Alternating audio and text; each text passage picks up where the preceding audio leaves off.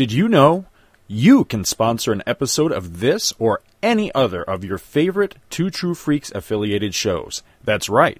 Simply click the PayPal link on our website, donate any amount at all, tell us which show you're choosing and what message, if any, you'd like us to read on your behalf, and you will be an official sponsor of that show's very next episode, with your message read in the show's opener. It's that easy, and there is no minimum donation. Be a show sponsor today.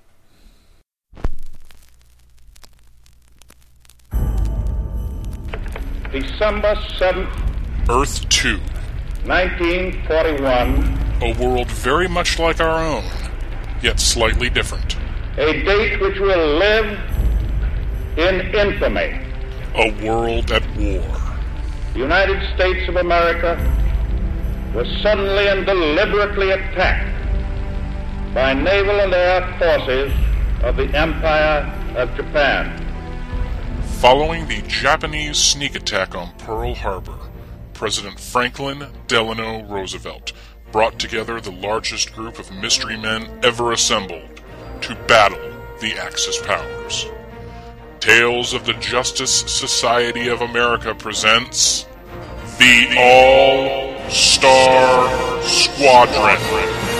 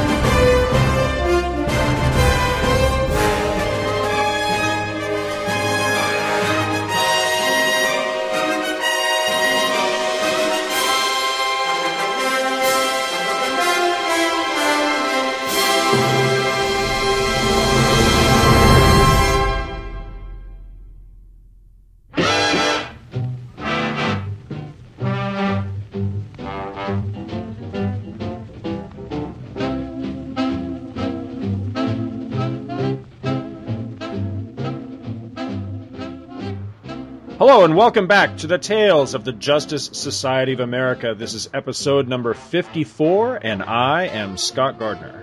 And I am Michael Bailey. Hey, how's it going? It's hot. Yes, it is. And, uh, oh, well, well, tell the folks what we wanted to tell them in regards to fan noises in the background. Um, normally, Scott and I like to play it pretty professionally, uh, or as professionally as two people who don't get paid to do what we Yes. do um, on a regular basis. Uh, we, we like we like to show the shows to sound good. I've upgraded some of my equipment. Scott upgraded some of his equipment last year. You know, we're, we we strive to be second to none in the space. Ra- no, wait, that's not what I wanted to talk about. But anyways, um, it is August seventh as we record this. So it's a little under a week until you're actually hearing it, depending on if you hear it on the first day or not. And um, Atlanta, which is where I live near, has gone through a week of like 100 degree weather like everywhere else in the freaking country. and I'm not a warm blooded person. I don't like the heat. I like the cold. It's a bone of contention between Scott and I, as a matter of fact. uh, and uh, I have my fan on because I'm in a very small room and the airflow isn't good in here. And I apologize if you hear the fan, but uh, it's just gonna happen. So hopefully it'll just be a nice, soothing hum in the background. well, you make me sound like the heat miser or something. I'm, I'm, you know, I'm, I'm, uh, Great. yeah, I'm- I'm not, uh, I'm not keen on hotness myself. I like to be comfortable and warm, but I don't like to be overly so. And uh, yeah, it has been ungodly hot here. So, yeah, as Mike says, sorry if you hear the fan in the background, but you're just going to have to live with it. But uh, before we get into the episode proper, it uh, occurred to me that we're actually slightly overdue to give some thank yous. A, a great big old shout out to a longtime uh, supporter and listener to the show, Stan Johnston. Stan, Stan Johnson sponsored this episode of Tales of the Justice Society of America. So if you love it, thanks Stan. If you hate it, blame Stan. That's the way I'm gonna, that's the way I'm gonna put it out there. But seriously though, Stan, thank you so much for sponsoring our show. We appreciate it very, very much. No, seriously, Stan, write in and tell us how it feels to be under the bus. Because uh, if you have a if you have a nice view from under there, because Jesus Christ, Scott just threw you under it. ah, he knows we love him. If this sucks. Blame him. Blame him. So, uh, where do we want to go for? Well, we got we want to go ahead and dive straight into Yeah. the issue, pretty much, don't we? Yeah, there, there's. As you and I have say, said in the past, uh, this is not the episode for fiddle fuckery. Um, I love that word. Yeah, me too. I'm I'm I'm I'm, coming to love it and, and, and touch it and call it George uh, or whatever. And we're gonna dive right in with the next in the adventures of the All Star Squadron. This is All Star Squadron number twenty. For the dark things cannot stand the light. It was released on January 27th, 1983. It's got a cover date of April, though it's actually April 1983 because we're it's going to be in a in about 10 episodes when we're actually going to have the year on the covers because they started in December of 1983 doing that with DC. The credits on this bad boy, a tale of the greatest heroes of world of the world called Earth 2. In the grim days of early 1942 during the Second World War, Roy Thomas writer, Jerry Ordway artist, John Costanza letterer, Gene D'Angelo colorist, and Len Wein editor. And the cover, which is probably one of my favorite covers of this entire series. Uh, I love this cover. It has a Green Lantern in a devastated Japanese town crying to the heavens as well. There's there there's six heads above him. Uh, Robot Man looks shocked. He is on the far right. Hawkman seems to be like catching a peek through the corner of his uh, mask, but is trying not to look. Uh, Liberty Bell is horrified by what she sees. Doctor Fate uh, looks like someone just kneed him in the balls. Now he's singing. He's going la. Uh, Wonder Woman just is turning her head and seeing the horror, and Johnny Quick looks like he's going to cry. It's a very, very cool Jerry Ordway cover. It is. I, I will totally back you up as this being one of the best of the entire series. The All Stars are shocked as they believe they have witnessed the deaths of the JSA. Brainwave corrects them, saying that the JSAers aren't dead, but the imaginary deaths they suffered at the hands of the Japanese army of Brainwave's creation is robbing them of their will to live, much like work did to me today. Liberty Bell asks Brainwave if he is working for Hitler or Tojo, but it turns out that BW is just a plain old douchebag and is out to prove how awesome of a villain he is. As witnessed last Friday when he hacked into our Lipson account and wrote all over my notes that I had written up and worked really hard on. So I don't know if he's going to do it again this week, but I hope he doesn't. the All Star, the what? Oh, I'm sorry, I didn't mean to interrupt you. I was just going to say, one of these days I want to read a comic set in World War II where somebody accuses somebody of working for Tojo, and they're like, that little dog from The Wizard of Oz?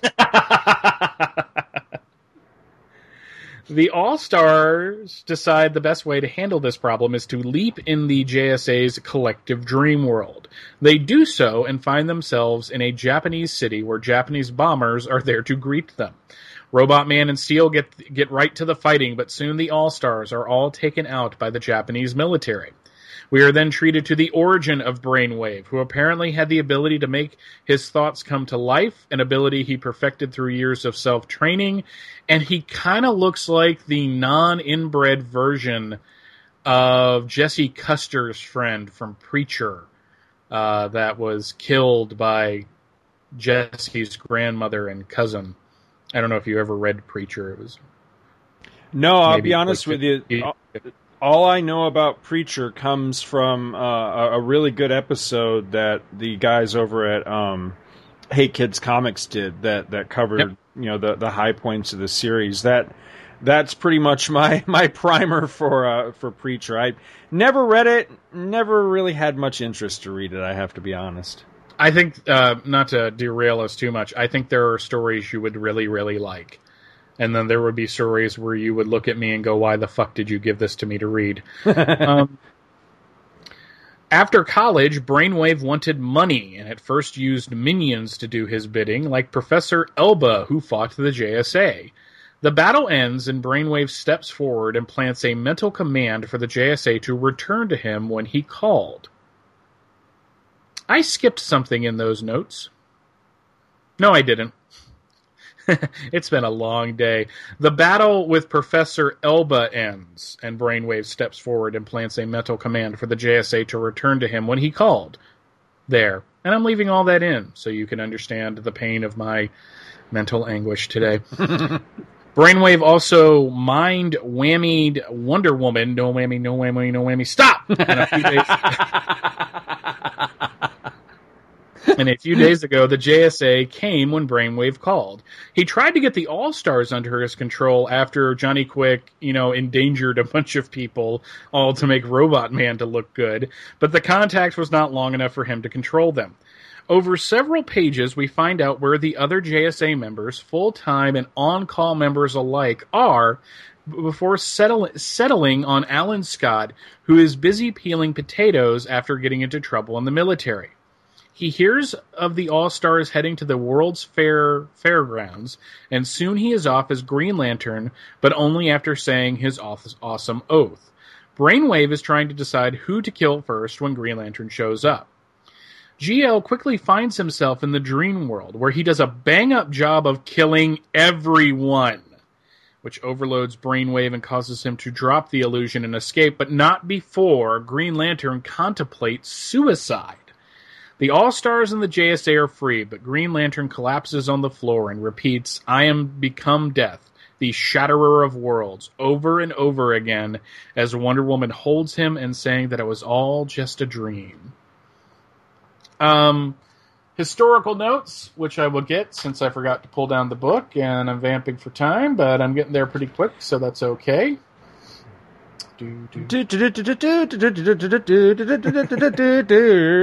At some point, I have to sample uh, this thing from Family Guy, where every once in a while it's like, "Play me out." They go dun dun dun dun dun dun dun, like old timey piano music. It's oh, great. you and your damn Family Guy.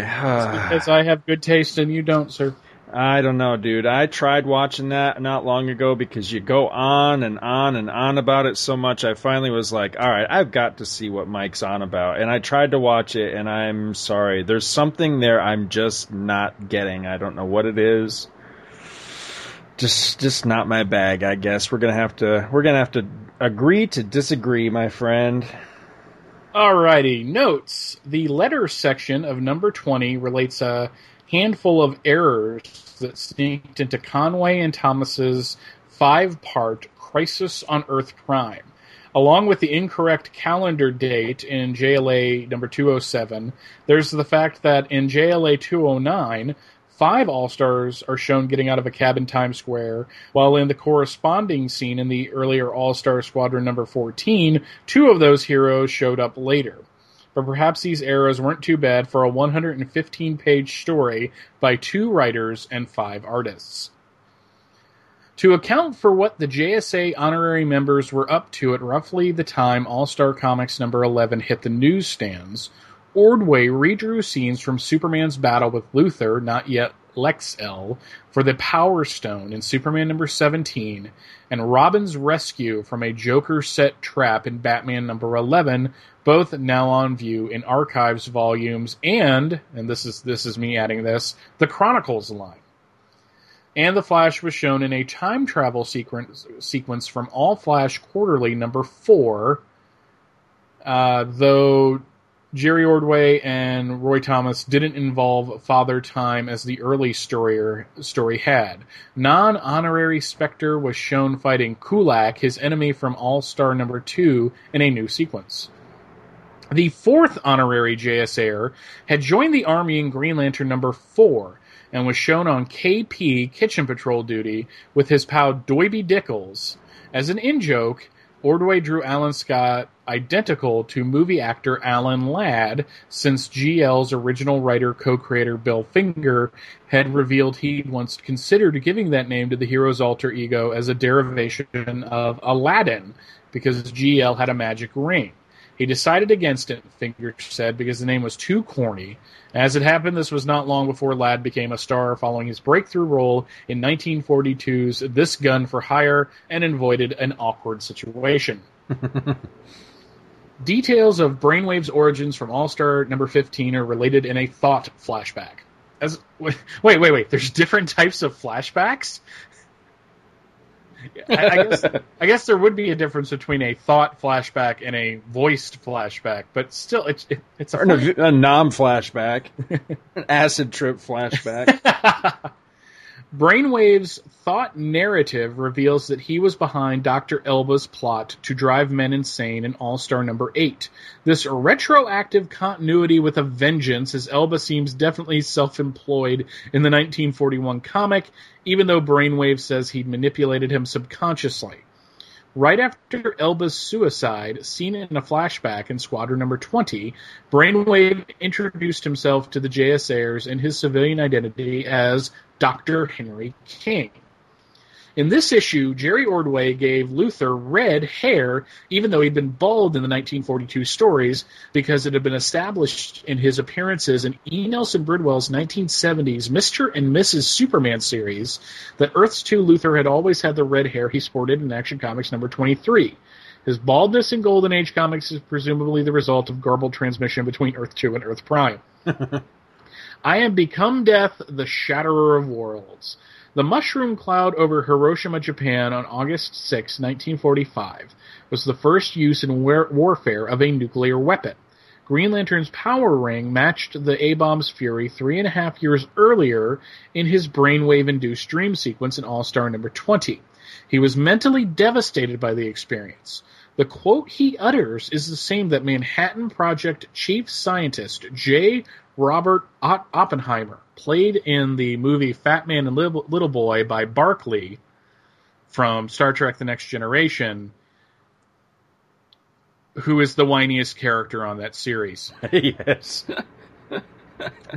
uh, Dwight Schultz, is that his yes, name? Yes. I was trying to think of it. Yeah, I thought He was also Howling Mad Murdock on Yeah. the team. It's just like, wow, that guy's got range.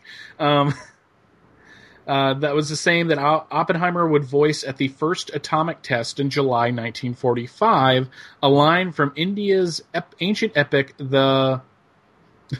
Get ready, folks. Mahabharata. Yeah, that's pretty good. in the poem therein known as the Bagdagabdida, which I just butchered as well. Roy, T- I'm a god of Levita, honey. Roy Thomas has since felt he dropped the ball by not referring back to GL's torment in later issues and using it as a motivation for Alan Scott to be reluctant to wield his rings to f- his rings full power. Mm. And that is it for the uh, the historical notes on this one. Scott, what do you got? Oh my goodness. I don't have a whole lot on this one, although as I flipped through the issue, um, as you were synopsizing, a few more things came to me, one of which I've got to address immediately, even though it's completely out of order of my usually in order notes. How in the hell is it that uh, Alan Scott is a lowly, what is he, private first class, and Doiby Dickles is a sergeant? How the hell does that work? I, I I, think Doiby had been in the military before, and when he rejoined, Oh, okay. Uh, that actually makes sense. Okay. because Doiby's older than him, so Right. it makes sense that maybe when he was a younger man, he had been in World War One. That's a okay. I, I will completely buy that explanation. I, I don't know that for thought- sure, but I but I seem to remember reading that. So I could, be, but it could be one of those things, and you probably had the same thing where you read so many freaking comics Right. and books on comics where you think you read something, but it turns out that no, you're just making this shit up. Sometimes I just make shit up. um, I had totally meant to read the uh, Superman and Batman stories that were referenced referenced in this book, but sadly, my uh, Superman what are they called Chronicles hmm End and the one before the one that reprints this story. And I don't have Superman number 252, is, which is the other place it's been reprinted. I, so I don't have either. So since I didn't have the Superman one, I didn't bother to read the Batman and Robin one because it didn't look all that exciting anyway. Actually, my biggest note for this uh, time around, for this episode, is something that I feel horrible that I it was tickling the back of my brain last episode, and I really meant to to ask you about it and throw it out there because I thought I remembered it correctly, but I wasn't exactly sure. And then we got talking, and I got sidetracked, and it never came up. But anyway, I actually did my homework on this subject, and it turns out I did remember something correctly. Superman made his uh, first live appearance ever, you know, where he was Yeah. portrayed by an actor at the 1939 World's Fair. Uh, You know, we were talking all about the World's Fair last issue. It was uh, the guy's name was Ray Middleton. He was the first actor to portray Superman in public. Uh, they had a Superman Day, which was uh, July 3rd, 1940, at the New York World's Fair, and Superman was featured at the uh, World of Tomorrow exhibit as the Man of Tomorrow, where Ray Middleton donned the costume and served as the first actor to portray Superman in public. Uh, interestingly, the uh, costume had Superman written over the chest shield emblem. It was like right over top of the. This was not the like pentagonal. Pentagonal is that how you say that? Pentagonal Yeah, shield it that we know be- today. Yeah. This was like an upside down triangle. So at the very top of the triangle, above the S, it was actually on there. It said Superman, almost like a like the uh, Halloween costumes of like when I was a kid, you know, in the seventies, Yeah. early eighties, how they the, used the to have Batman costume Yeah. that had Batman written on the chest and the symbol on the on the mask. on the mask, yeah.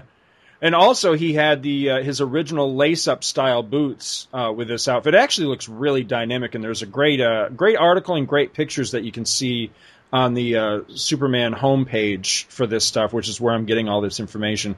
There's Uh, uh, there's another little known fact that there was a comment board at the World's Fair, and like three pages of it was devoted to people picking apart the costume and saying how he didn't really look like Superman, how the costume sucked, how the boots weren't right. It's I mean I really wish they would have saved those, but um, I only say that because they recently revealed Right. the uh, the new Superman costume, um, which I'm sure we will. We may, are we discussing that on Comics Monthly Monday this month? We, we can if you want. I, Okay. I, I hadn't occurred to me, but that might be something for us to to talk about briefly. yes, Um, briefly. Let's see. The rest of this about the, the live Superman it says a live Superman radio broadcast was done from the fairgrounds. DC Comics, in association with Macy's, sponsored the event, and the admission price for that day was reduced from 50 cents to a dime for children. Notably, Max Gaines and Harry Donenfeld were among those who attended. DC also published a special edition World's Fair comics uh, for sale exclusively at the fair, a 15, 15 cent 96 page issue. Man, comics have changed a lot over the years. and which- if I am, oh, go ahead. Uh-huh. I'm sorry. Uh, well, this boasted Superman on the front cover, accompanied by Batman and Robin standing in front of the famous Trilon and Perisphere, and this became eventually World's Finest, didn't it? Yes, and if I'm correct, I'm trying to remember John Wilson's excellent podcast, Golden Age Superman. They took the unsold copies and slapped a 25 cent sticker on them and released them to standard newsstands Hmm. uh, a few months later. Hmm. I'm thinking that's how it worked. I could be wrong. John will write in and tell us. I, I know he will. So, Oh, does he listen to this, does he? oh yeah, he's wrote in before, Scott. Ah, okay. Remember he, he gave us that, that review of the monocle story in Hawkman, and we played it on the show. Moving on. Moving right along. Uh, let's see. I completely agree with you on the cover. I think I said that already. I like the opening splash as well, although Mhm. the color seems a little muted for some reason, but maybe that's my copy. I'm not sure, but uh, I really do like the art here. It looks, uh, it's really fantastic in this issue. And there's no background to it too, which makes the characters more dynamic because the color of their costumes kind of really pop off the page. Right. Let's see what I've got here real quick. Page 9. Is that really where my first notes start? I guess so. Page 9. All right, you know, so the, all the uh, All Stars, you know, they uh, agreed to Brainwave's plan to bring them in and see if they they fare any better in this dream world than the JSAers did, which they don't. They all immediately get struck down within their dream worlds. Turn to page nine. The first panel there is now the all Stars have been added to where the JSAers are. It sure is handy that Brainwave had all these cots available for everybody, you know? he just had happened to have all these extra beds and machines laying around for It looks like he just added more action figures to his collection. right, exactly. Though, to be honest, if they released this as an action figure line, I'd even buy the, the, the Johnny Thunder in his uh, sailor uniform. There was a, uh, a I'm not sure if they were just. I think they were Justice Society figures, like uh, like Golden Age Justice Society figures line. I'm not sure who all was in it though, because The- one I saw most of the time was Hawkman. Well, there was there, there have been several different iterations of that. Uh, one of the first was had three figures that had Wonder Woman, the Flash, and Green Lantern. Uh, Alan Scott and Jay Garrick, which is kind of cool when you think about it, because if you're going to start an All Star Squadron collection, that's what you want, because they were all hanging out uh, in that first uh, that zero issue and in the first annual. A little later, they did a line that had Power Girl and Wildcat in it. Uh, Starman, I think, was in the same line as the, the first ones. Now that I'm remembering, because I have the Starman, I have the Flash, and I have the Wonder Woman. And Starman's energy rod actually glows when you put it in his hand. Take that. Yeah, my wife is now laughing like a, a uh, like a fork. and I just got the finger. So, um, I like the last panel of uh, page 13 here where Superman's trying to jump and he says, I've lost my super strength. And he's doing like little rabbit hops, and I can just hear the sound Boink, effect boing, boing, boing as he's bouncing along. dun dun dun dun dun dun dun doink doink doink doink. I have never ever cared for the way that uh, Joker is is drawn here at the first panel on page fourteen. It's know, much I the same way that uh, what's his name, Marshall Rogers draws the Joker uh, these days too, and I don't really care for that well, much. well, not these days Well, he's dead. yeah, uh, But when when you know in the last few years when he because he did a, a mini series yeah, he did a Dark kind of a Detective or something like that, and he drew Joker looking like that, and I didn't care for it in that either. well, that was the sequel to his and Steve Englehart's run on Detective, which is an excellent run of Batman stories. Mm-hmm. Um, I actually liked that Joker. I think the main problem with this Joker is the coloring, at least in my copy, of his mouth is all fakakta. Mm-hmm. It doesn't look good at all. So it really it, it it's not as dynamic. And and and Robin's a little chubby in the face. Uh, Yeah. but Batman looks pretty cool though. Ordway always had a really good sense of Batman though. Yeah, I like his Batman. I like his Superman. In this, I, I really wish the Superman he was drawing in this title had stuck around when he eventually drew Superman in Adventures of Superman, because I never really cared for his Adventures of Superman style Superman, but I like his his take on Superman in this. Yeah, or no, it's on page twenty-one, fourth panel where uh, Brainwave's machine shorts out and all that, and it starts a fire, and then the the uh, narration says. Yet, as his penthouse sprinkler system began to douse the raging flames, I'm just thinking, did they really have sprinkler systems in 1942? I, I guess it's possible, but I wouldn't have. I would have thought that those were a fairly modern thing, you know. I mean, like in the latter half of the 20th century. I wouldn't. I, I wasn't aware that they had sprinklers in the 40s, but I had meant to research that, but you know, it just didn't happen.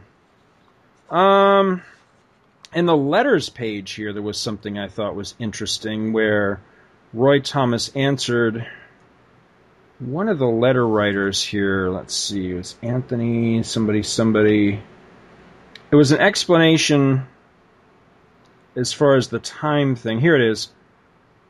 Says, as for the time paradox you mentioned, it seemed obvious to us, though we've never delved deeply into the matter, that some imperfection or side effect of the time machine Degaton stole from Professor Zee causes all memory of his attempts at world conquest to be shoved onto the back burner of his mind, but that the right circumstances, such as the series of nightmares culminating in issue 14 of this title, can prod him into remembrance even if everyone else is forgotten.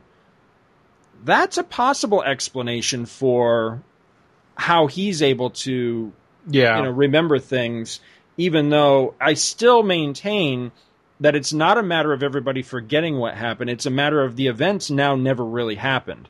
But I like this idea that because he's the one that actually did the time traveling you know what Roy Thomas is you know putting forward here that the machine itself somehow you know places a, a memory off in some distant recess of his mind that can be accessed later on through a nightmare or whatever.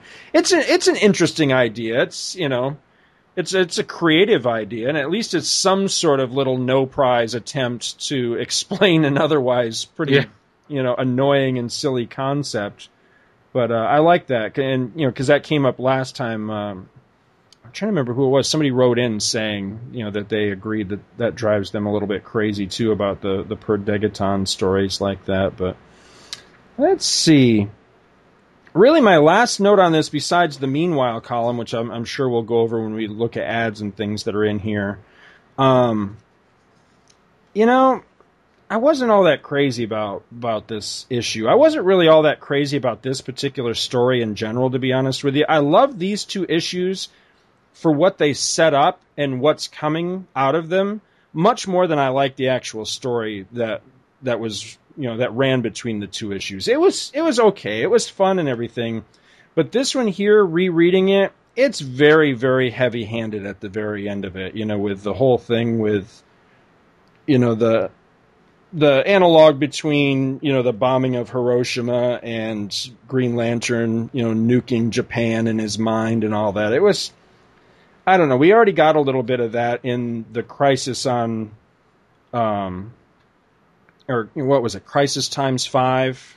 The Yeah. hell is the name of that story? Crisis on Earth Prime story. Yes, Crisis on Earth Prime. You know where they they kept showing FDR having doubts about using the bomb and all that. It, you know, it just it bugs me a little bit. So, but I think we discussed that before, so it doesn't need to be you know, we don't need to beat that point too much, but it it, it just it does seem very heavy-handed in this particular story. I think at the very end of it, but I enjoyed it, and I agree with Roy Thomas that it, it's a shame that he didn't pick up that thread and run with it. That you know afterwards, GL would be very hesitant to use his full power again, and all that would explain a lot why he's always getting his ass kicked. I mean, here's a guy that should be you know, one of the most powerful members of the team, and sometimes he is and sometimes he isn't, but it seems like he gets knocked around an awful lot for a guy with a magic ring, you know, that should be able to do most anything. And I think that that would have been a great way of explaining why he wasn't as powerful as you think he, he ought to be because he was he was reining himself in after this trauma he had suffered in the dream world. James Robinson will will explore that a little bit in uh, Golden Age. Oh, really? Yes. I- oh, okay. I'd forgotten that. All right, cool. I, I can't wait to reread that again because it's been a long time since I've read that, and every time I have read it, I've really, really enjoyed it. So I look forward when we get to that. Cool. That's pretty much all I got on this. I love the art. I love the use of all these great characters. You know, many of whom I, I really, really like. And all. I just, I, I wish the story had been a little bit more to my liking. Was the only thing. It's not bad. It's just, eh. I like where we're going. Um, I actually have read ahead a little bit. I've I've read into the next story arc, and I really like where that one goes. So Mm-hmm. I'll be that much more excited when we get on to, to that story because I just dig that one better. But this one was all right. What do you what do you got on this one? Well, uh, just to kind of add to something you were talking about before, the world's first recognizable sprinkler system Mm-hmm. was installed in the Theatre Royal, Drury Lane, in the United Kingdom. Drury. Andrew Leyland is laughing right now. Um, in the United Kingdom in 1812. Holy shit! Really? Uh, the first automatic. They had Uh, water in 1812. The the first automatic sprinkler system was patented by Philip W. Pratt in 1872, and Henry S. Parmelee of New Haven, Connecticut, uh, is considered to be the inventor of the first automatic sprinkler head. So it goes back a couple hundred years wow. or almost well almost 200 years for the the actual thing they weren't automatic at first and now they're uh, very sophisticated but i'm sure they just kind of play on the same theories that everyone else had um, I actually liked this issue a lot better than the previous one, and and that's uh, and that's not me saying I hated the previous one. It's just I enjoyed this one better. We kind of cover the same ground, just with the All Stars fighting instead of the JSAers. But there's a couple Right. things about this issue that that make it more worthwhile to me. Uh, the first being on page four. I love the flashback panel showing what happened to all of the JSAers when they were killed, all stemming from Brainiac's mind. It's a really neat art effect as it kind of rainbows across the uh, the top of the page. The fight uh, that the All Stars have with the Japanese army is actually um, moving to a certain extent, especially Firebrand, because we actually see blood coming out of her mouth on page seven which is not something you really saw all that often at this point. Uh, bottom of page eight, I love the shot of Liberty Bell lying on the ground in the reflection of Brainwave's glasses. Yeah. It just looks great. The um, page nine, and I kind of alluded this to this in my notes. The young Brainwave is basically sitting on a creek bed with a fishing pole. He's wearing nothing but overalls and he's reading a book and he's this blonde haired kid. I can't remember the character's name, but as I was saying before, in Preacher, when they really go into Jesse Custer's history, he had a friend a friend growing up in the in, in backwoods wherever uh, that was that only had one eye. It's not like ass was- face or something like no, that, that. Our, our, Arseface is a different character. oh, okay. Um, but this it was a friend of his from across the way, and it was getting too late one night, and he stayed in the barn and witnessed uh, one of the workers at the farm. I don't know. I, I I never got if it was actually a relation of Jesse's or not, but basically this guy's fucking a chicken, and. Uh, he goes after finishing with the chicken, he goes to urinate and he ends up pissing on Jesse's friend and he catches him and he's like, You were spying on me and uh, they kill him. It's rather dark, but he kinda looks like that, except he's got two eyes. The uh So that's not a children's title, pretty much, is what you're saying. No, not at all. Page 10, the middle panel, I kept rooting for Dr. Elba to just plunge the needle into Johnny Thunder's neck and just put that poor bastard out of his misery. I was kind of hoping he'd forgotten to get the air bubble out of Yeah. that hypodermic before he jabbed it into his neck.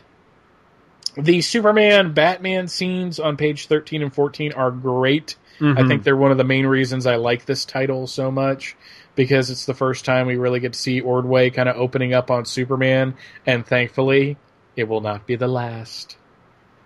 Because starting next month, Superman's in the book uh, for a little bit there. Mm-hmm. So excited for that. The Batman, I have to agree with you. Joker looks a little off, but Batman at the bottom of the of the page looks pretty cool too Yeah. the um it is kind of funny that Alan Scott is peeling potatoes and basically convinces Doiby to do it for him and then says just kidding and I don't think he was kidding. I don't think he was kidding at all. The scenes of Green Lantern just freaking losing his shit and obliterating everybody uh, is powerful not only in terms of the guilt he feels, but in the feedback that it causes Brainwave. I mean, this really messes with brainwaves shit, for lack of a better term. And on page 22, he's he's l- seriously considering killing himself and destroying the ring so that no one will have this power. And I'm like, oh my god, this is the first time we've really ever seen like character development for Alan Scott in this title. And the first time out, he thinks off at himself. Right. Uh, but it leads to that beautiful panel on the on the bottom of page 23 where you have the shadows of the JSA members and the All Stars against uh, Green Lantern being held by Wonder Woman. And she's saying it, it was all just a dream, and it's just this really kind of creepy way to end this story. It's like suddenly, suddenly this story got real. It, it's like it, you know the, the the JSA members getting killed last issue and the All Stars getting killed at the beginning of this issue was real, even though it was a dream. But it's not as hard hitting as the emotional turmoil Alan Scott is going through after he believes that he obliterated a country. Right. Uh, just eh, just a really solid way to end the story, in my opinion. I liked it. I liked it a lot, as a matter of fact. I like the next story even better. Oh yeah. Uh, this one was a good way for it's. It's kind of like it's almost like a bold new era in All Star Squadron. Yeah, definitely, definitely. Because it, it feels like you know, like the uh, the game really gets turned up. You know, starting with the the next story arc. and Mike chokes to death. The um the ads this time out were really kind of boring. Yeah, there was really nothing I, I thought of consequence in the in the issue besides the story, other than the meanwhile column. But most of this stuff in the meanwhile column will probably come up in uh, elsewhere in the DC multiverse anyway. But I always liked this particular meanwhile column because it was the one that showed uh, Brooke Shields sitting reading a, a recent issue of Superman, which I always got a kick out of.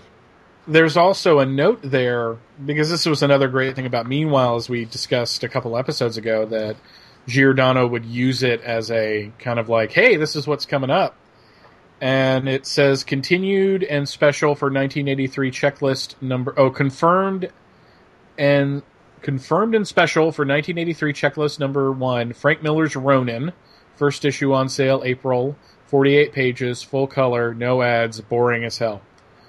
Oh, wait, that wasn't there. I, I've never read that actually. I think Chris has read it, but I've never. Kind of leafed through it. I'm not a fan. Uh, Green Arrow miniseries by Mike W. Barr and Trevor Von Eeden. First issue on sale 24th, uh, February 24th. Uh, four issues on in all. I have that. I've never read it. And the main reason I've never read it is because Green Arrow was a backup feature in Detective around this time, Mhm. and that was a horrible strip.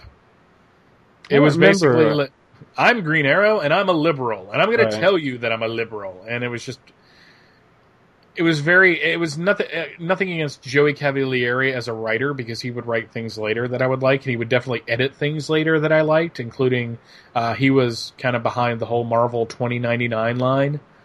Uh, but yeah, not not my favorite works of his. See, I don't remember a Green Arrow miniseries before Longbow Hunters. So which one is this? It's a four issue miniseries from uh, 1983. It's just Green Arrow. Huh, I don't remember I- that.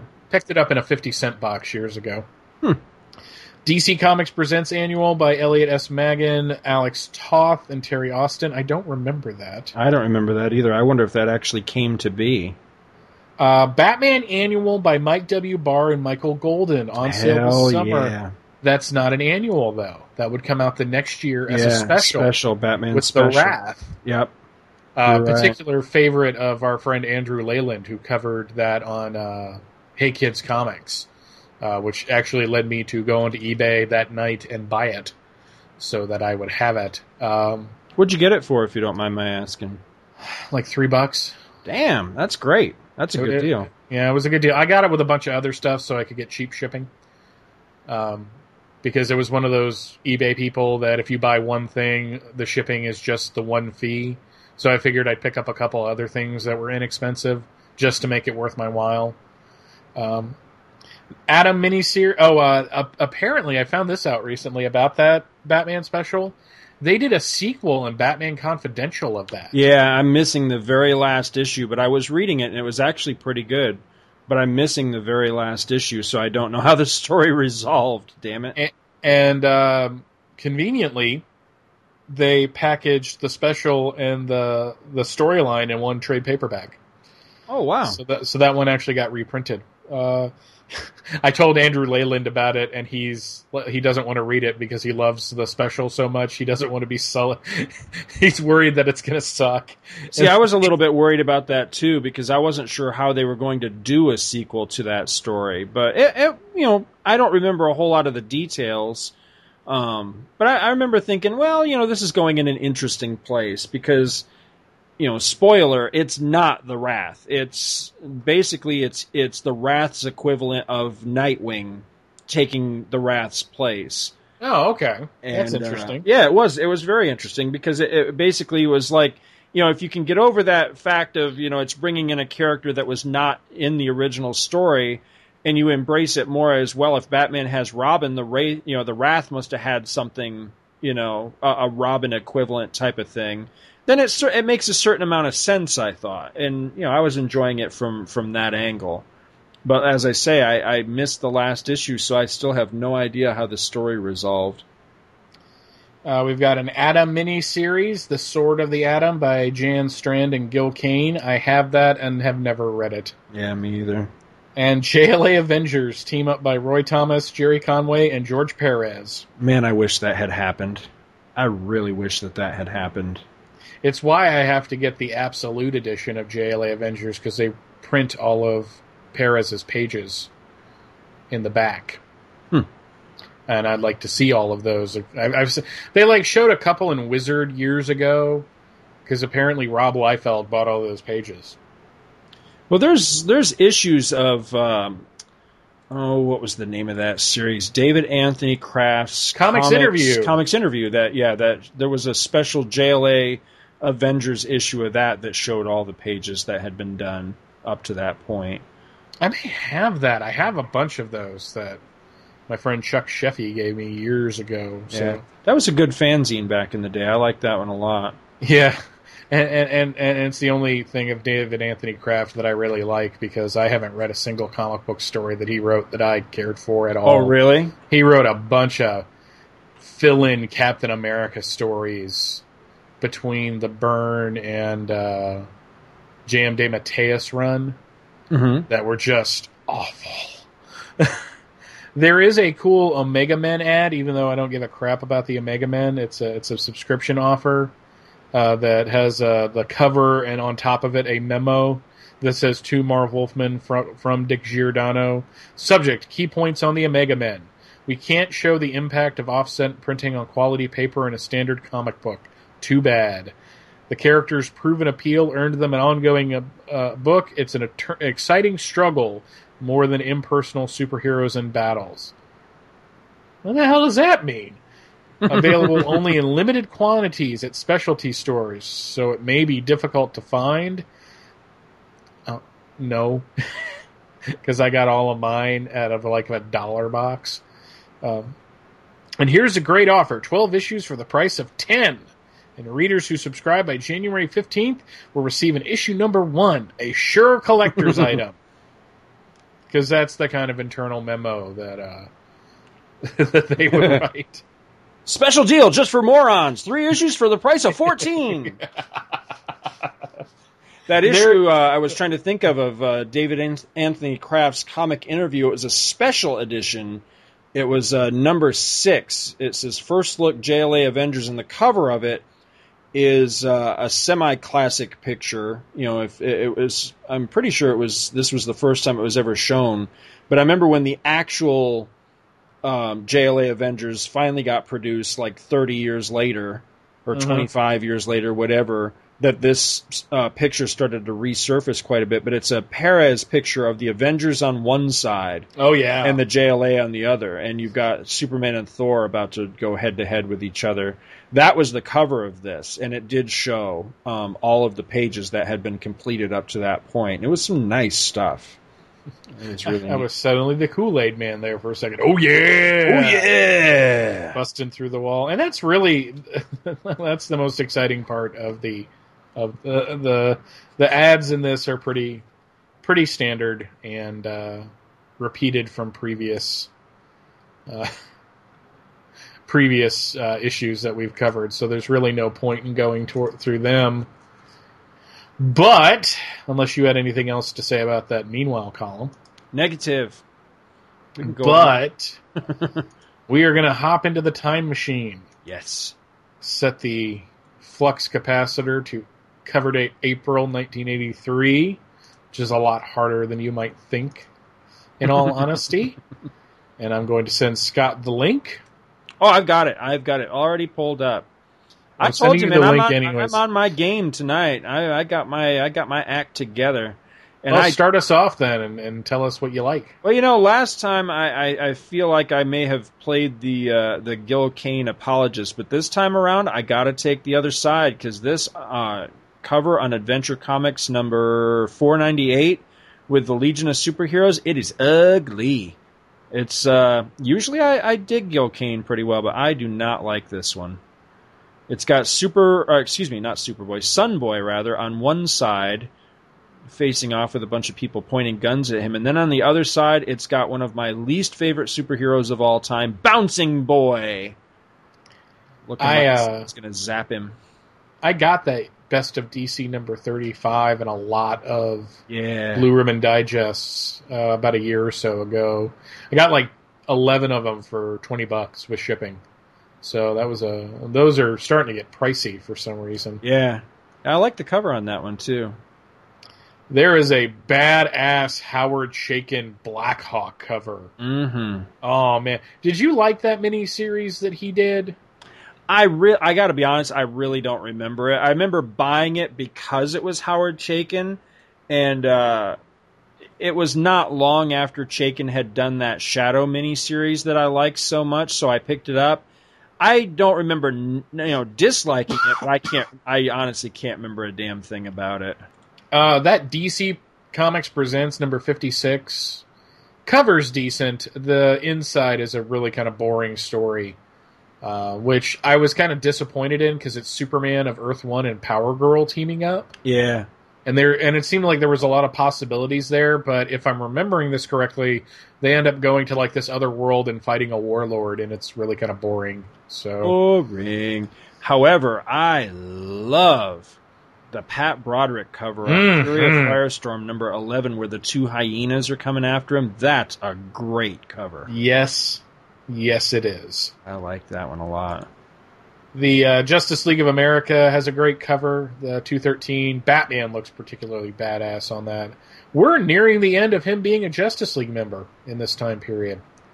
That's right, yeah, because he's going to strike out and uh, form Batman and the Outsiders, which I, you know, one of these days I've got to try to track down the, the whole run of that because everything I've ever read of that I enjoyed a lot, but I've got very few issues. I have like maybe like the first four, and then after that it's like you know two or three issues from the rest of the entire series. I just didn't keep up with it, and I regret that I did not. I love how Superman looks on the cover of Superman 382, but he's the only thing I like on that cover. Yeah, I'm not Lane's freaky looking. Yeah.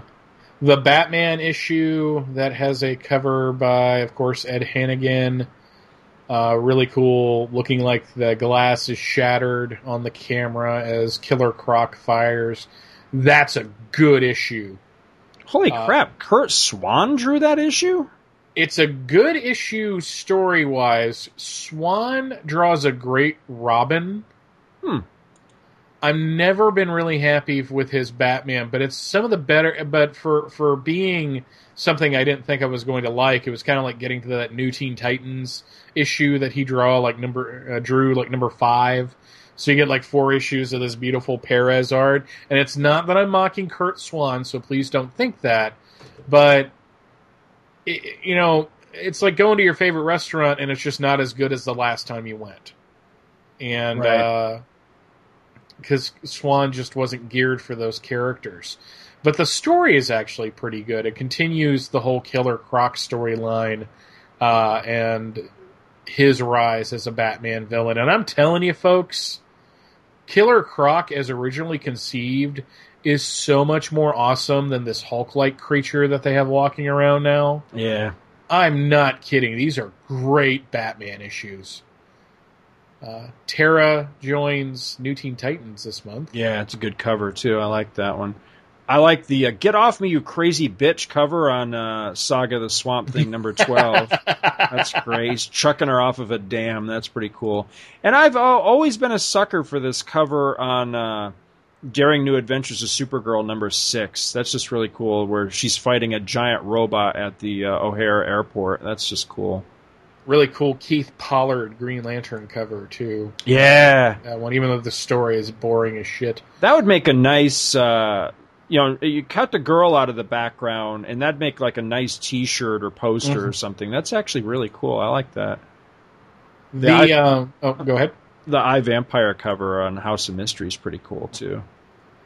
Got a Western style Legion of Superheroes cover. You know, I've only ever had one letter published in a comic book ever, and it was pointing out a mistake in Who's Who, where they had listed the uh, first appearance of Amethyst as I think it was like Legion of Superheroes 296 or something like that, and I had had wrote in to correct them that it was actually this issue, number 298. I can look at that right now if I really want to. And that's my claim to fame with with letters published in comics. I had about eight or nine published in 1999 and 2000 in a couple different books. So if we get to those, I will point those out. Yeah, I'd like to. I'd like to know which issues those are. Uh, love, love the Action Comics Yeah. cover. And that is a really good issue too. This is the issue where Lois Lane and Superman break up, and Vandal Savage comes back as a as a major villain. I was just going to ask if this was the start of the of the Vandal Savage stuff because I Yep. was thinking it it might have been. That's cool. It was, and it, it's a really good issue too, because them breaking up is actually kind of heartbreaking to me. Uh, it it really is because Wolfman actually had a really good reason behind it. That basically he never had time for her, and that Superman never had time for Lois Lane, so you can't blame her. Uh, some of the stuff done later was a little too melodramatic, but this was a big deal from what I understand. Uh, I mean, and it even announces it right on the cover that uh, what does it say? Beginning an exciting new era in the life of Superman. But it's a really great Ed Hannigan cover. Well, isn't that what we talked about before? This was the start of that storyline where where Superman kind of drove her into the arms of Captain Strong, and and she ended up you know having his Ill- illegitimate baby and all that. Didn't, isn't that what we talked about that before in an episode? I think. I'm sure we did. Raven, Um, Brave and the Bold 197. Yep. We need to. We, I'm noticing there's some stuff we definitely need to cover uh, as far as Earth Two stories here. That that is uh, what I love about that cover. One, it's a great story because it shows how the Earth Two Batman and Catwoman hooked up. But the cover has them embracing while the Scarecrow looms above them, but their capes are flourishing, so it looks like a heart. Yeah. And it's a really nice effect. Uh, who did the cover here? Jim Jim Aparo. Aparo. The interior, though, is done by Joe Staton, and it's some Yeah. really nice artwork. So, Yeah. some, this was reprinted in the greatest Batman stories ever told from '88, uh, which is uh, the first place I read it. Actually, I like the uh, Captain Carrot cover here, where it's aping the the style of covers that were done by Perez yes, for the it's so uh, awesome. Yeah, Crisis on Earth Prime story. That's cool. And Roy Thomas wrote that title. Uh, Detective has a great cover of Croc coming out of the waters in the sewer, about to beat the piss out of Batman. and it was a good fight too. It was it really was. That was a good issue, which uh, I will be covering on something. Which uh, stay tuned to Comics Monthly Monday uh, this month, folks, because I have an exciting announcement that I've already announced one other place, but you may not have heard it. So, gonna announce it there. Cool. Uh, Jonah Hex is a pretty dynamic Ross Andru cover. Uh, I don't. I don't care for that one. I have to be Really? honest with you. Yeah, I'm not. I'm not all that like crazy about that cover. Okay, New Adventures of Superboy number forty. We covered the. I covered this on an issue of Back to the Bin episode of Back to the Bins. I like Ah. this cover. It's a great cover, and in it, it has one of the most awesome moments ever for Superboy, where some guy, uh, Clark Kent, uh, was walking onto the school field, and some guy's mouthing off about his mom, and he knocks him on his ass. He's like, "I've had enough out of you." it's just neat to see, you know, Superboy basically having enough. I mean, Clark Kent having enough, and as a young Clark Kent it makes more sense that he would just knock somebody on his ass because he's young and kind of hot headed. So he's still learning. But it was just a great moment. just a, oh God, it was so awesome. Man, Ed Hannigan drew like everything again this month because he did this cover of Wonder Woman 302 as well. That's that's actually a nice cover. I like that. I really like the cover to World's Finest 290 of Batman kind of stalked on the top of a building, and you have like the Ed Hannigan drawing a Jose Luis Garcia Lopez Superman in a photograph. Yeah. Once again, the story sucks. Where strikes Stalagron? that's a great name. involves the giant worms under the earth and wooden creatures and Bat- Bruce Wayne getting a shiatsu massage and it's just uh, I really want to like World's Finest from this era and of the two issues that I've read I have been horribly horribly disappointed.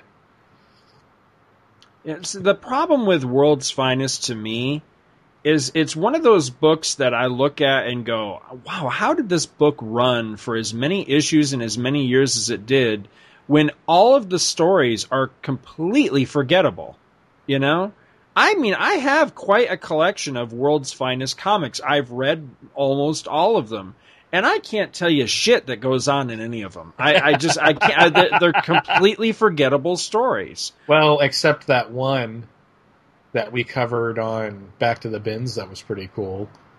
The origin of the Superman Batman team. That's true. I mean, well, now that I yeah, now that I say that, yeah, there there was one that's always stood up. Probably just because it was one of the when I first started collecting comics.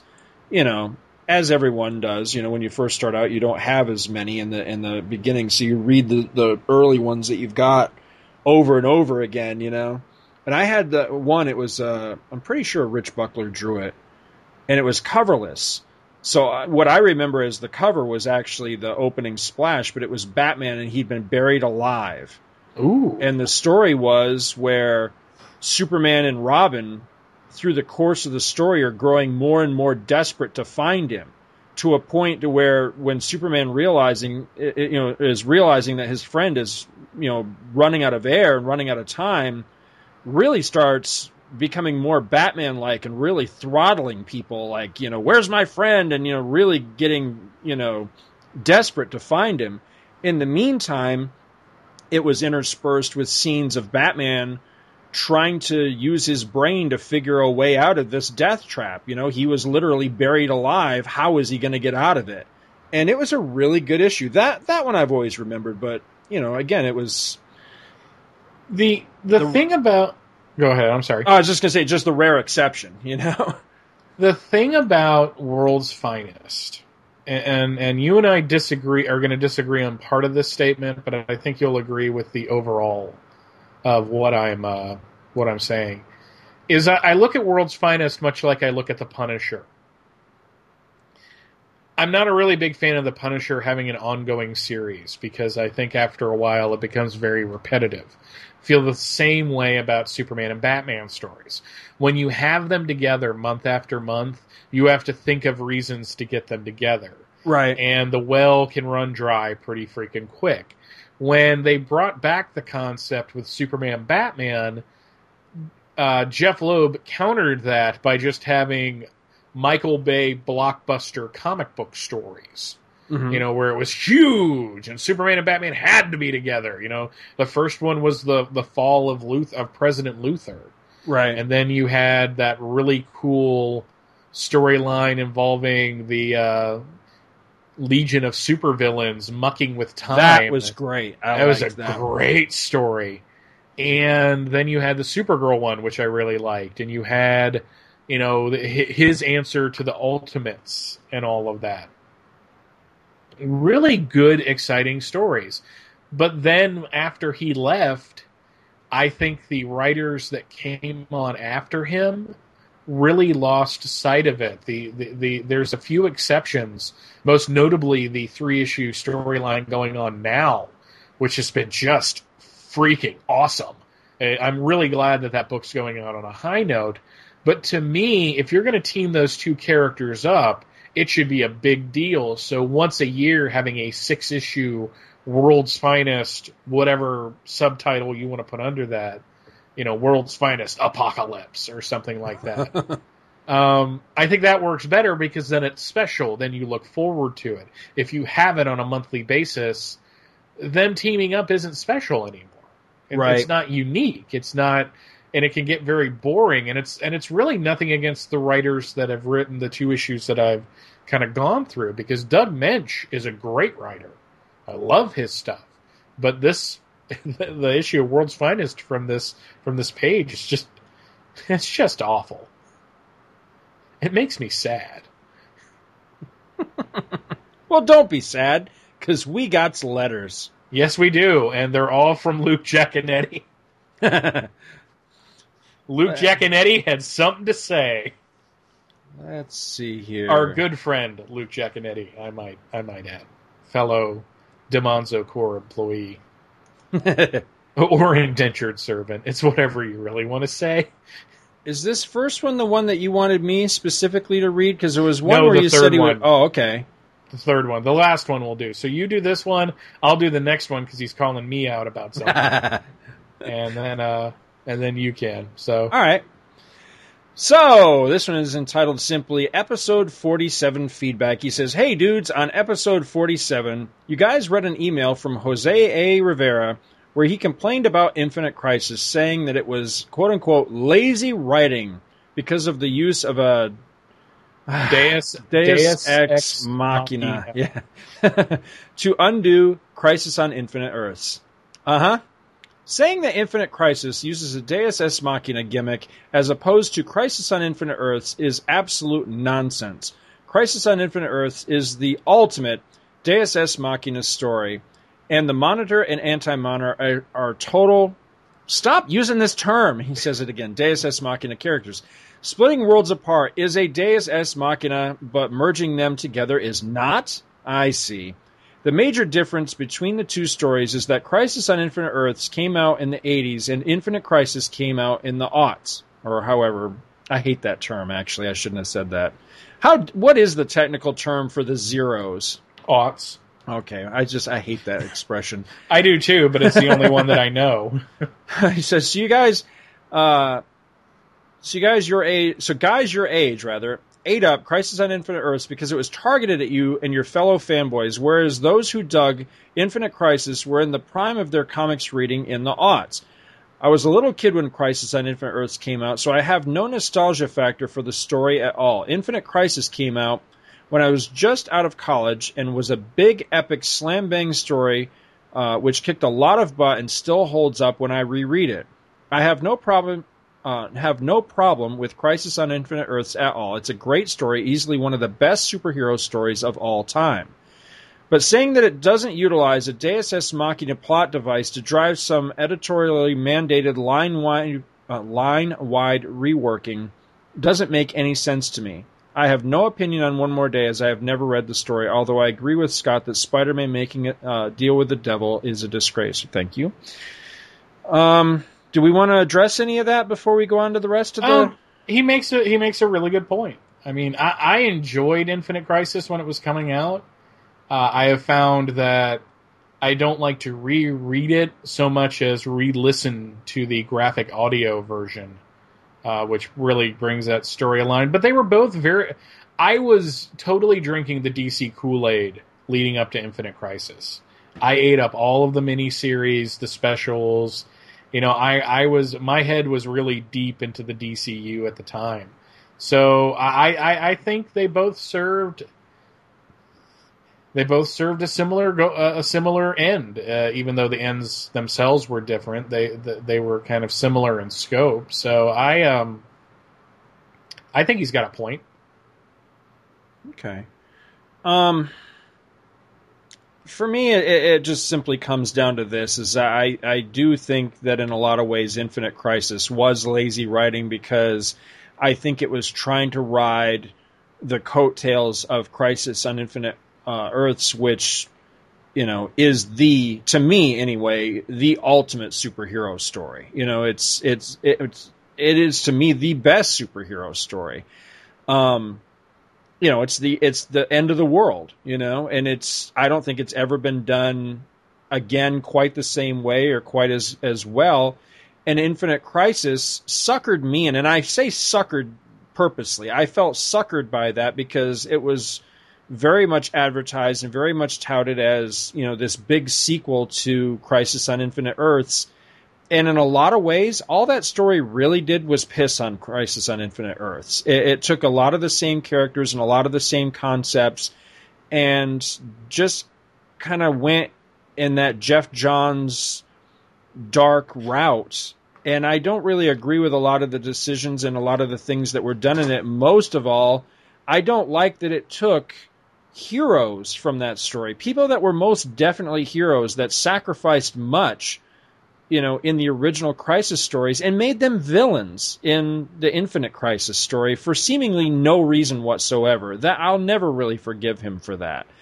And you know, I I could be wrong. I've been told by some people that they find Crisis very confusing. I don't. I never did, and I was really just getting into comics when Crisis on Infinite Earths came out. So I didn't have some huge you know, backlog of comics that I'd read to be able to understand the story. I just found it easy to follow and easy to understand. Sure, there were characters that I might not have ever seen them before, but I was still able to to follow the story, and I didn't feel like I needed to read every single crossover to follow it and everything. Infinite Crisis, completely the opposite. There are so many panels and pages in that series, I don't know what the hell is going on. And it's made worse by the fact that this was at a time you know, where it's it's still a fairly modern comic. Comics today don't have footnotes. They don't reference anything else. So there were so many instances in that book that I knew that it was more than likely referencing something that was going on in say the pages of I don't know Aquaman or something. But because they didn't bother to give me a footnote, I wasn't going to be bothered to go hunt it down and find out. So there are literally entire pages in that series that just make no sense it, it, feels like a page torn out of another comic and put into that that comic. That to me, that's the very definition of lazy writing. When you can't even be bothered to tell me what it is you're referencing so that I can follow your story, yeah, that's pretty lazy. So, as far as the whole Deus Ex Machina thing, I don't know. I'll have to confess, I guess I just don't really understand that term enough to know what you think the the Deus Ex Machina is in Crisis on Infinite Earths because if I am interpreting your letter right, what you're saying is that the monitor and the anti-monitor are just kind of the the invention for the sake of getting that story to where it needs to go. I'll sort of agree with you and I'll sort of disagree with you because Crisis on Infinite Earths again references so much stuff that had already been established in the DC universe, you know, going all the way back to Green Lantern number 50 with Krona and Krona trying to look back at the origins of the universe and actually creating the multiverse by doing that, that sort of thing.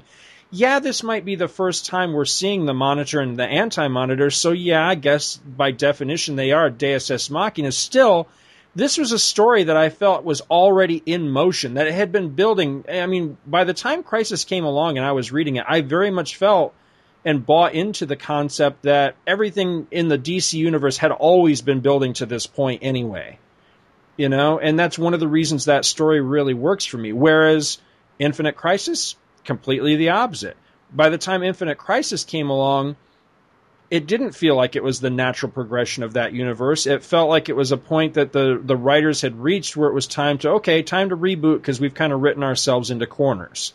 Again, lazy writing. So it pains me when people will talk about these two series in the same breath and with the same enthusiasm as if they stand toe to toe with each other because they don't. Infinite Crisis stands nowhere near Crisis on Infinite Earths. Crisis on Infinite Earths is the pinnacle of superhero comics, whereas Infinite Crisis is just kind of a crummy story that was riding the coattails and, and trying to recapture something that it ultimately completely failed to do, other than just screwing up continuity for the sake of screwing up continuity.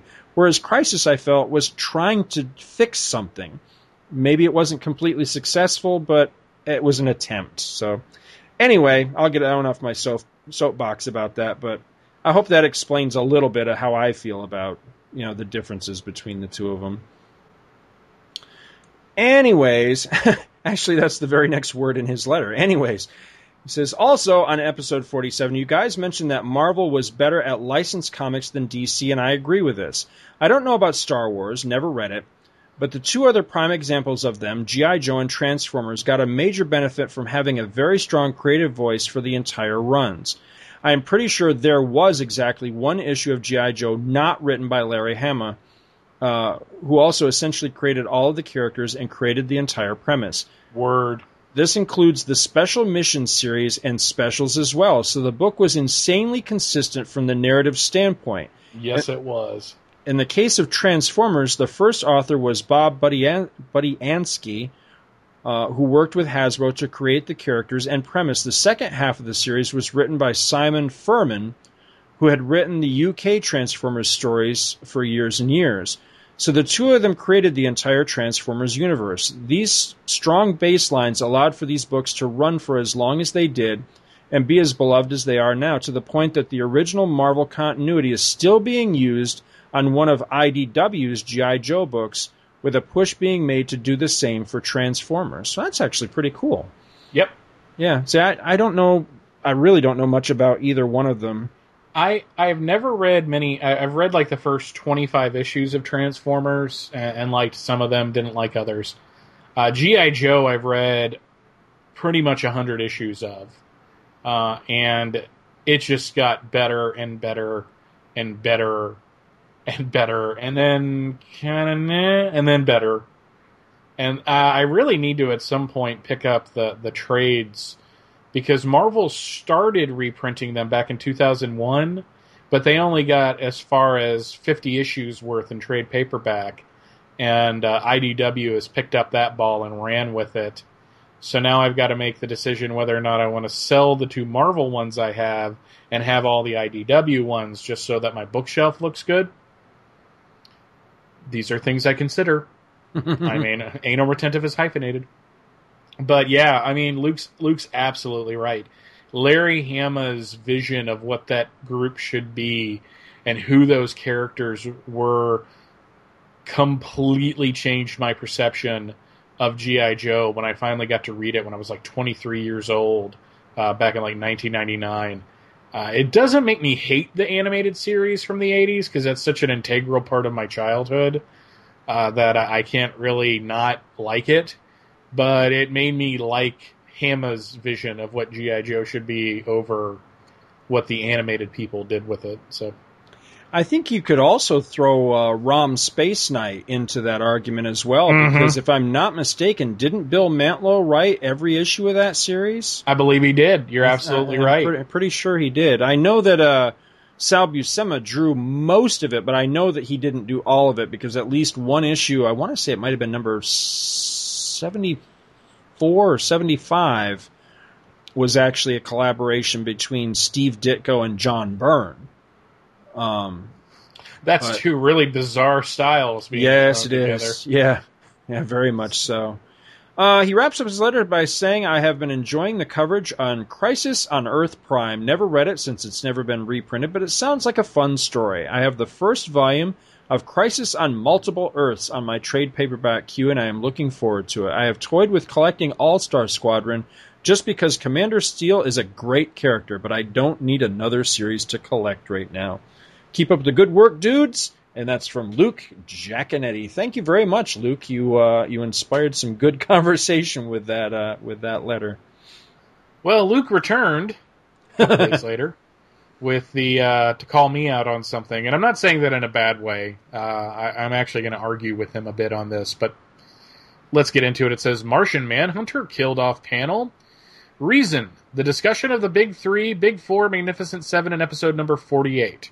Michael, that would be me. You claimed that Grant Morrison killed the Martian Manhunter off panel. Not to sound direct, but huh? Libra impaled him through the chest with a flaming spear on a spread page. You don't get more on panel than that. At the time Final Crisis number one came out, it was criticized for being too graphic. Okay, let's deal with that first. I say off panel, and I think I'm using the wrong term. I have a lot of love, affection, and respect for the Martian Manhunter. And really, his death seemed very throwaway to me. Oh, in yeah. the two to three times that I've read Final Crisis. Uh, I don't hate Final Crisis. Um, Oh, that's all right. I'll hate it for you. I'm sure you will. I I, I, I don't despise it because when I finally sat down and read the whole thing at once, I got where Morrison was coming from. And I think that the main problem with Final Crisis is that Grant Morrison wanted to tell this story, and DC said, okay, we'll turn that into a big event. And it really wasn't supposed to be a big event. It was supposed to be an epic story but it would be like DC taking whatever happened to the Man of Tomorrow and turning it into a company wide event. You know, it was supposed to be this very specific thing, and it doesn't really work when you're when you're marketing it, and there, was all that lateness and stuff. The other problem I had with him killing Martian Manhunter, and I don't know if I've ever really gone out, gone into this or not, is there was a, a time where Wizard magazine would produce specials based on like a hit thing going on at the time. Uh, they had an X Men special. They had a Heroes Return special where they would interview all the creators and give you a preview. And they did two JLA specials. Uh, they also did a pretty cool Batman and Superman one. But in one of the JLA specials, I forget which one it was, Grant Morrison pretty much intimated that he thought that the reason why Martian Manhunter really didn't get a fair shake was essentially racism. Not like bad racism where it's like, well, people, you know, you know, you're bad for not liking the Martian Manhunter because he's green, but more in characters who are alien looking and and and of a different skin color don't get as fair a shake in the comic book marketplace as Superman or Batman. Um, I'm not going to argue whether or not that's true. I'm saying that to say this, as my good friend Derek Ferguson would say. It seems really sucky, to use a really intellectual term there. And it kind of pissed me off that Morrison made this great impassioned uh, thing for Martian Manhunter and then kind of cast him off in this story. And the the Requiem issue was pretty good. Had one of the funnier lines where Superman said, "We we pray for a speedy uh, resurrection," letting you know that even the DC Comics characters know that they're not going to stay dead. Um, and it just kind of bugged me. So I think that's why I say off panel is because it wasn't a significant death for me in the series. It was throwaway. Yeah.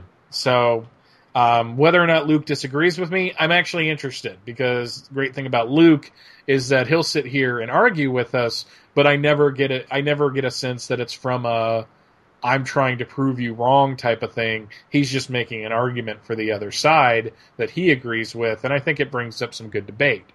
So, plus Luke's a cool guy. El Jacome. Awesome. Um, and Scott saying that the DCU should be Superman and the others, I really wish I could say I was surprised by that. I won't get into the whole Flash debate because I've already pointed out how one of the hosts of the show was wrong in this email, and he gives us a little winky signed Luke. Hmm. Okay. Hold hold that thought and get to the next email. Okay. All right. Next one, also from Luke Giaconetti. Episode 51 feedback. He says, Guys, this email is going to sound more annoyed than I actually am. I admit that I was very ticked when I first wrote it, uh, but I have taken a few deep breaths and feel somewhat better. Now then, The seemingly constant bashing of Hawkman is getting old, guys. What brought this email on was the email from Jose Rivera you guys read in episode 51. The Hawk stories, which Jose refers to, that is, that Hawkman stories were constantly about the reincarna- reincarnation of him and Hawkgirl and their eventual deaths by Hath Set, was, was established in the late 20th century by James Robinson and Geoff Johns. They were, ahem, decade, or excuse me, there were rather, ahem, decades of Hawkman stories which had nothing to do with the reincarnation angle. And this is me speaking as the guy who runs a Hawkman blog, which is being Carter Hall, all one word, beingcarterhall.blogspot.com, and is within spitting distance of completing his run of every Hawkman solo story in one format or another. Go ahead and read Showcase Presents Hawkman Volume 1 and Volume 2, which collects the entire Silver Age run of Hawkman, and count how many times the reincarnation is mentioned. It's not mentioned a single time. If you want to talk Golden Age, uh, get the Golden Age Hawkman Archives Volume 1 and count how many times the angle is mentioned, and it's one time. In Flash Comics number 1, the first appearance of the character. Check out Hawkman Volume 2, which spun out of the uh, Shadow War of Hawkman, No Reincarnation, or Hawk World, and then all three, uh, all of Volume 3, the one which came out around the time of Zero Hour, No Reincarnation. Really beating that horse, huh? It was only in Volume 4, the Robinson John stuff, followed by Palmiotti and Gray, that reincarnation becomes so central to the story. Hawkman is lame? Seriously, Scott? You're going to play this card by saying he's a guy with wings who flies. Uh, you have simply demonstrated that you have not read nearly enough of the character's adventures. Of course, you uh, also have previously said that the Flash is the guy who runs fast, as well as bash Aquaman and Green Lantern, so it would seem that most uh, any Justice Leaguer whose name is not Superman is automatically lame to you. See, that's that's not true. That's not true at all. I think actually I've gone on at great lengths to defend Aquaman, who I constantly hear other people call out as uh, being super lame. I don't think Aquaman is. I think the problem with Aquaman, and you know, I don't even know if I should go back into this because I'm sure that we've done at least a couple of different episodes going on and on about Aquaman. But in short, it comes down to you just have to find the right angle with these guys that's my problem with Hawkman and uh, and the Flash is that I've never really found an angle with those guys that worked for me. I mean, I'm not trying to, and I think I've said this before that I'm not trying to piss on anybody else's parade. I mean, if you like those guys, hey, more power to you. I'm just telling you, for me personally, um, I loved the Palmiotti and Gray stuff with Hawkman because for the first time in my experience, they finally took the guy and made him not lame. Um, he was just he suddenly he was exciting to me. I really liked the stuff that they were doing with him, and I was very surprised by it because he was a character I just didn't get into before. He was just wasn't interesting to me.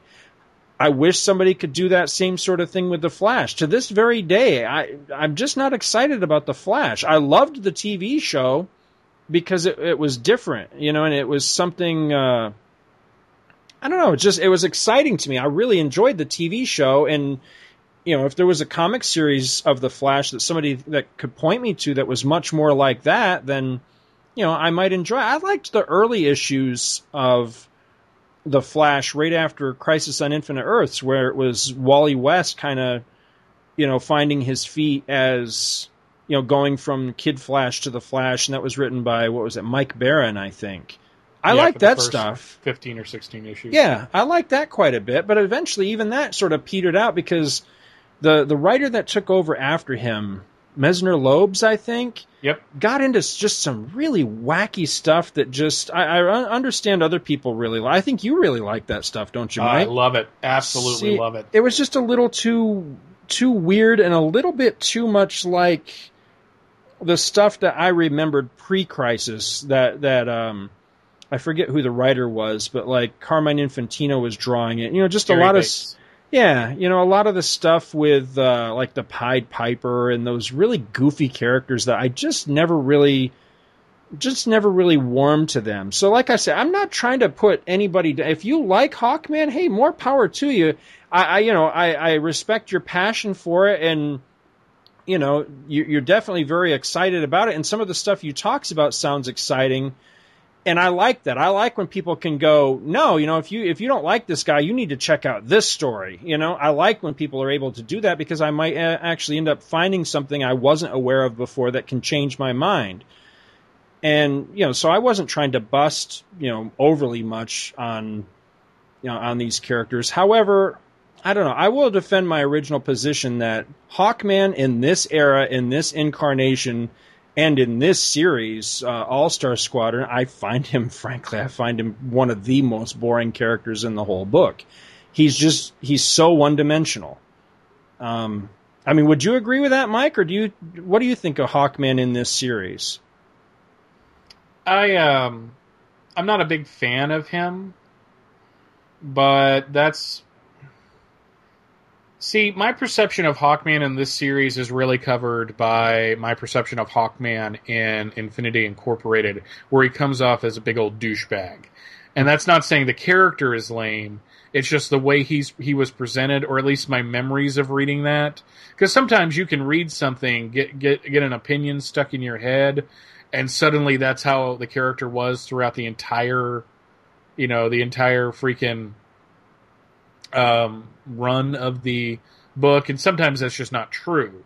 It's just my perception of it is so overwhelming that it kind of colors everything else. Right. But he was kind of a big jerk at the beginning of that, so that's kind of how I see Roy Thomas's take on the characters that he's a big jerk, even though he really doesn't act like a big jerk. I think the other problem was the um, the fact that the one big Hawkman centric story from this series is one of my least favorite stories of the series. You know, the whole Hath set alien coming to Earth, you will be assimilated, y'all are screwing up, so we're gonna we're gonna change that out. That I think that kind of colors uh, colors my perception of it as well. So it's really hard to say because I don't know what is me hating one story, so I don't like the character in the entire series, or me actually giving him a a a, a fair shot. Mm-hmm. If that makes any sense at all, because sometimes I ramble. Well, his, um, you know, he continues in this, and his next line kind of bugs me because he says, "Whether you like Hawkman or not is irrelevant to me." And he has a quote here: "A song is a song; you either dig it or you don't." Well, obviously, it is relevant to you, or you wouldn't have bothered to write in. You know, you wouldn't be this impassioned about it and everything. So obviously, what we've said has bothered you, and it is relevant to you. But he continues. He says, "But I still felt the need to object to this mutual bashing societies you have going on here." Okay. You know, we were we were kidding largely. I mean, I find it humorous, and I expect that other listeners find it humorous when you're able to single out one character and kind of pick on him a little bit.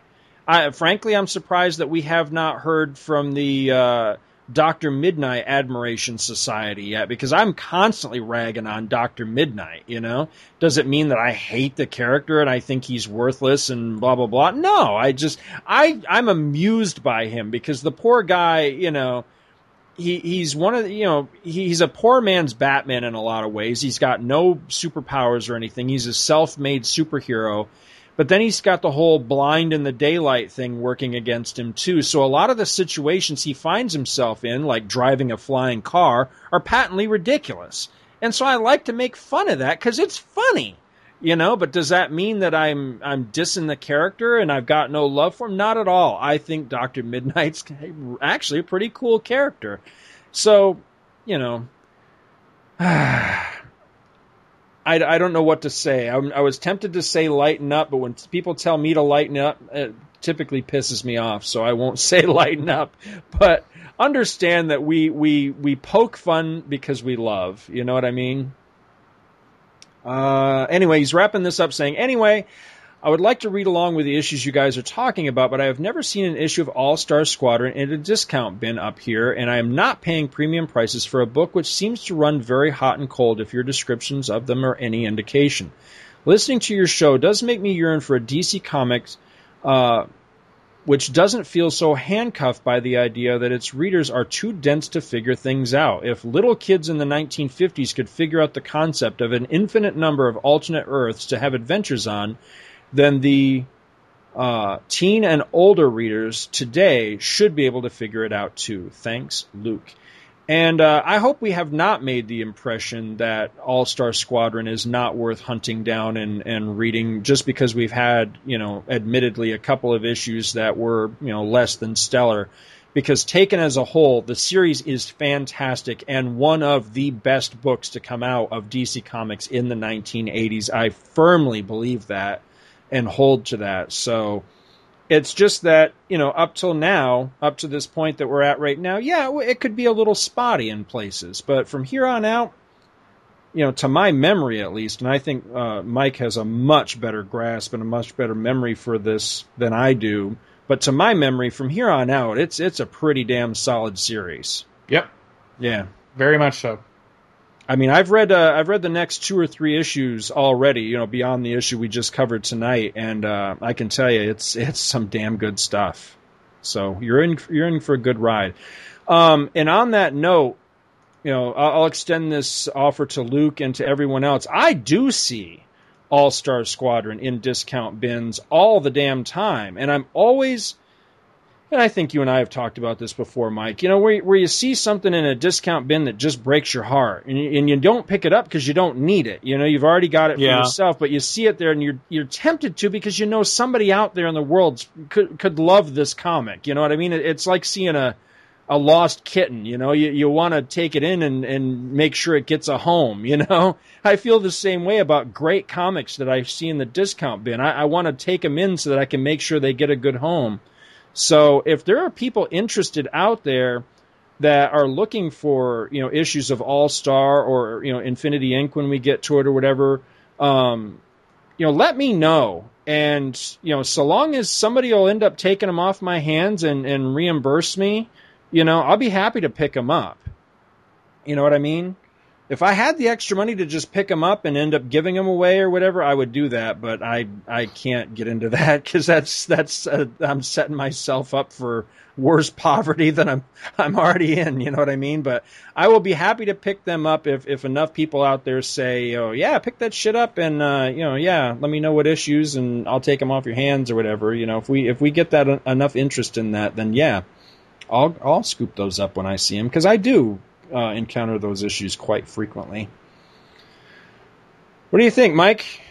I think that's an episode. All right, that sounds good to me. Sadly, this uh, issue of All Star Squadron number 20 has never been reprinted. But we're holding out hope. Thank you for listening to another exciting episode of Tales of the Justice Society of America, hosted by Scott H. Gardner and Michael R. Bailey. If you like this show, check out Back to the Bins, where Mike and I talk about random back issues from the past. You can find that at www.twotruefreaks.libsyn.com. Scott has another podcast that he hosts with his childhood friend and former personal masseuse and fry cook to Oprah Winfrey, Chris Honeywell, called Two True Freaks, which, like Tales and Back to the Bins, can be found at www.twotruefreaks.libsyn.com. Mike has a few other podcasts that he either hosts or co hosts because he loves the sound of his own voice as well. The first is Views from the Long Box, which is Mike's solo show and can be found at www.viewsfromthelongbox.com.